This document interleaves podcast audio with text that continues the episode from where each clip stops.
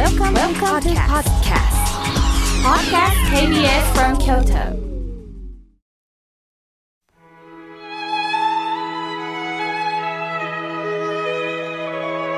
改めまして僧侶の河村明慶ですさて今日の法話のテーマは手のひらで転がすですえ私たちがコミュニケーションを取るときほとんどが言葉そしてジェスチャーですよね普通に言葉がけできたらいいのですが私たちは感情というのを持っていますから腹が立った時にはついその感情がやはり言葉として投げられてしまいます。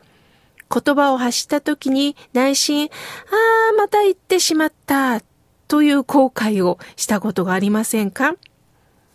例えば、釣り合いさんや子供さんが深夜遅く帰ってきたとします。お帰りと言えば済むのに、つい、何時だと思っているの？また飲んで帰ってきたの？と言ってしまうと、相手も自分の立場を守らないといけませんから言い返すということもあるでしょう。そうなると喧嘩になってしまいますよね。では、どうしたらいいのでしょうか？それは客観視して人間はどんな言葉を投げると相手は怒るんだろうかそれを知っておくだけで付き合い方って変わってくるんですね。そこで、できるだけしない方がいいですよという言葉がけを皆様にお伝えしたいと思います。一つ目は、嫌味を言うということ。私だって疲れてるのに、なんでこんな時間に帰ってくるの？残業ああ、そう、残業さぞかし給料も上がったんでしょうね。など嫌味な言葉は相手を帰って逆上させます。また遊んで帰ってきた人に、あなたみたいな人の相手をするような物好きっているのね、というのもマイナスです。なぜなら人間にはプライドがあります。頭ごなしに馬鹿にされたり、自分を見下されたりするのを何よりも嫌うのが人間です。言った本人はスーッとするかもしれませんが、言われた方はかえってそれが恨みでしか残らないんですね。ますます気持ちは遠ざかっていくんです。二つ目です。心に思ったそのままの言葉を言うのも極力避けましょう。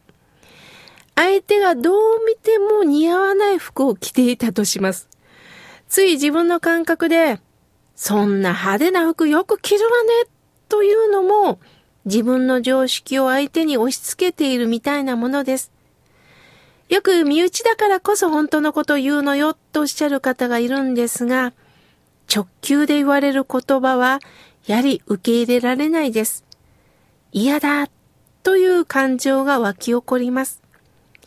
思ったそのままのことを言うと、相手は逃げるか黙るしかないということをぜひ知ってください。さあ今度は変に理論的に説明するというのもちょっとだったらいいんですが長くなるとしんどくなります。まあ、私たちはつい相手に何としてでも分かってもらおうと、まあ、ある時には感情的になって相手を責めたりすることもあるかもしれません。それがどういうことなのかを理論的に説明する人もいます。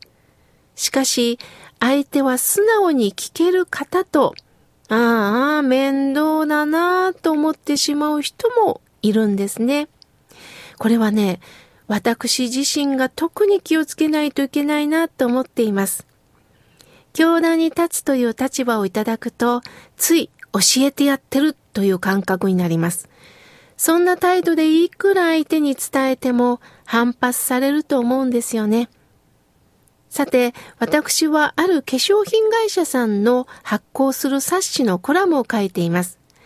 先日、編集担当の方から、妙慶さん、できるだけ仏教用語を使わず、もっと前向きな言葉で書いてください。と、ちょっと冷たく言われました。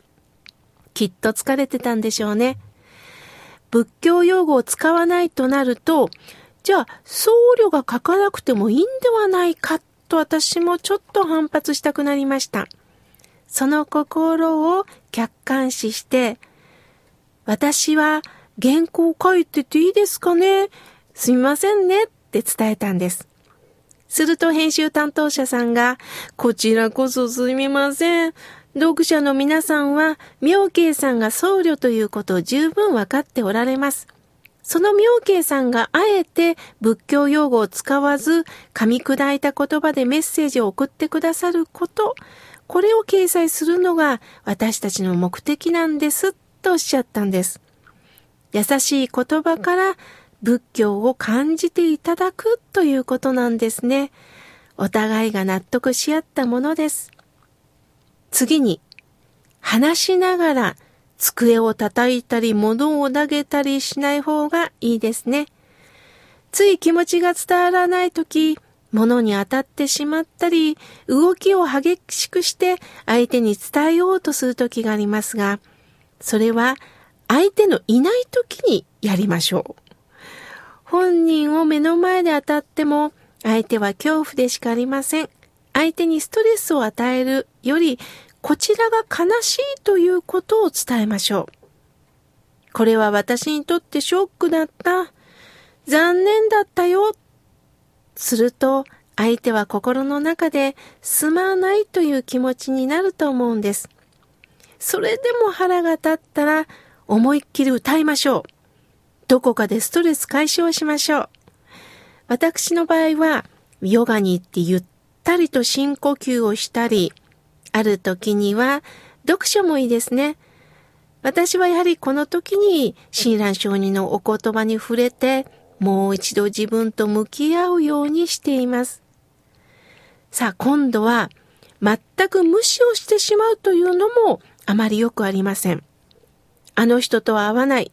と感じたら、つい無視もしたくなりますが、でも無視されるほど辛いことありません。これも目に見えない怒りの攻撃なんですね。直接投げつける怒りも逆効果ですが、沈黙し続けるのも逆効果です。では、どうしたらいいんでしょうね。それが本日のテーマです。相手を手のひらで転がせばいいのです。あの、この言葉ってね、女性が男性にする代名詞ともされてきました。しかし、男性にも女性的な感覚の人もいます。女性にも男性的な感覚の人がいます。男だから、女だからと一口に分けられるものではありません。では、転がすとはどういうことでしょうか？それは逆手にていくということなんです。あなたがある方と口論になったとします。本来なら怒りで踏みつけて痛い思いをさせて、私を裏切ると怖いよ、と言ったとします。しかし、それは恐怖を与えることしかなっていません。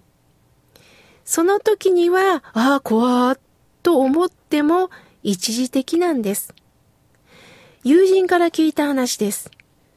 年齢とともに健康診断で様々なところが引っかかったそうです。友人は中性脂肪、コレステロール、つまり食べ過ぎで太ってしまい、さらには心臓の手術までしなければならなくなったそうです。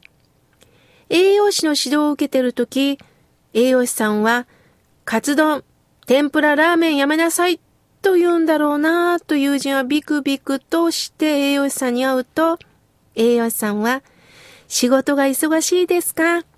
疲れたらカツ丼食べたいですよねと友人の気持ちになってくれたそうです。さらに、もしお昼ご飯を食べるとき、周りにカツ丼の店しかなければ食べてもいいですよ。しかし、その店にカツ丼以外、お蕎麦があれば、できるだけお蕎麦を食べることをお勧めします。スーパー商店街でお惣菜を買うとき、もしも天ぷらしかなければ食べてください。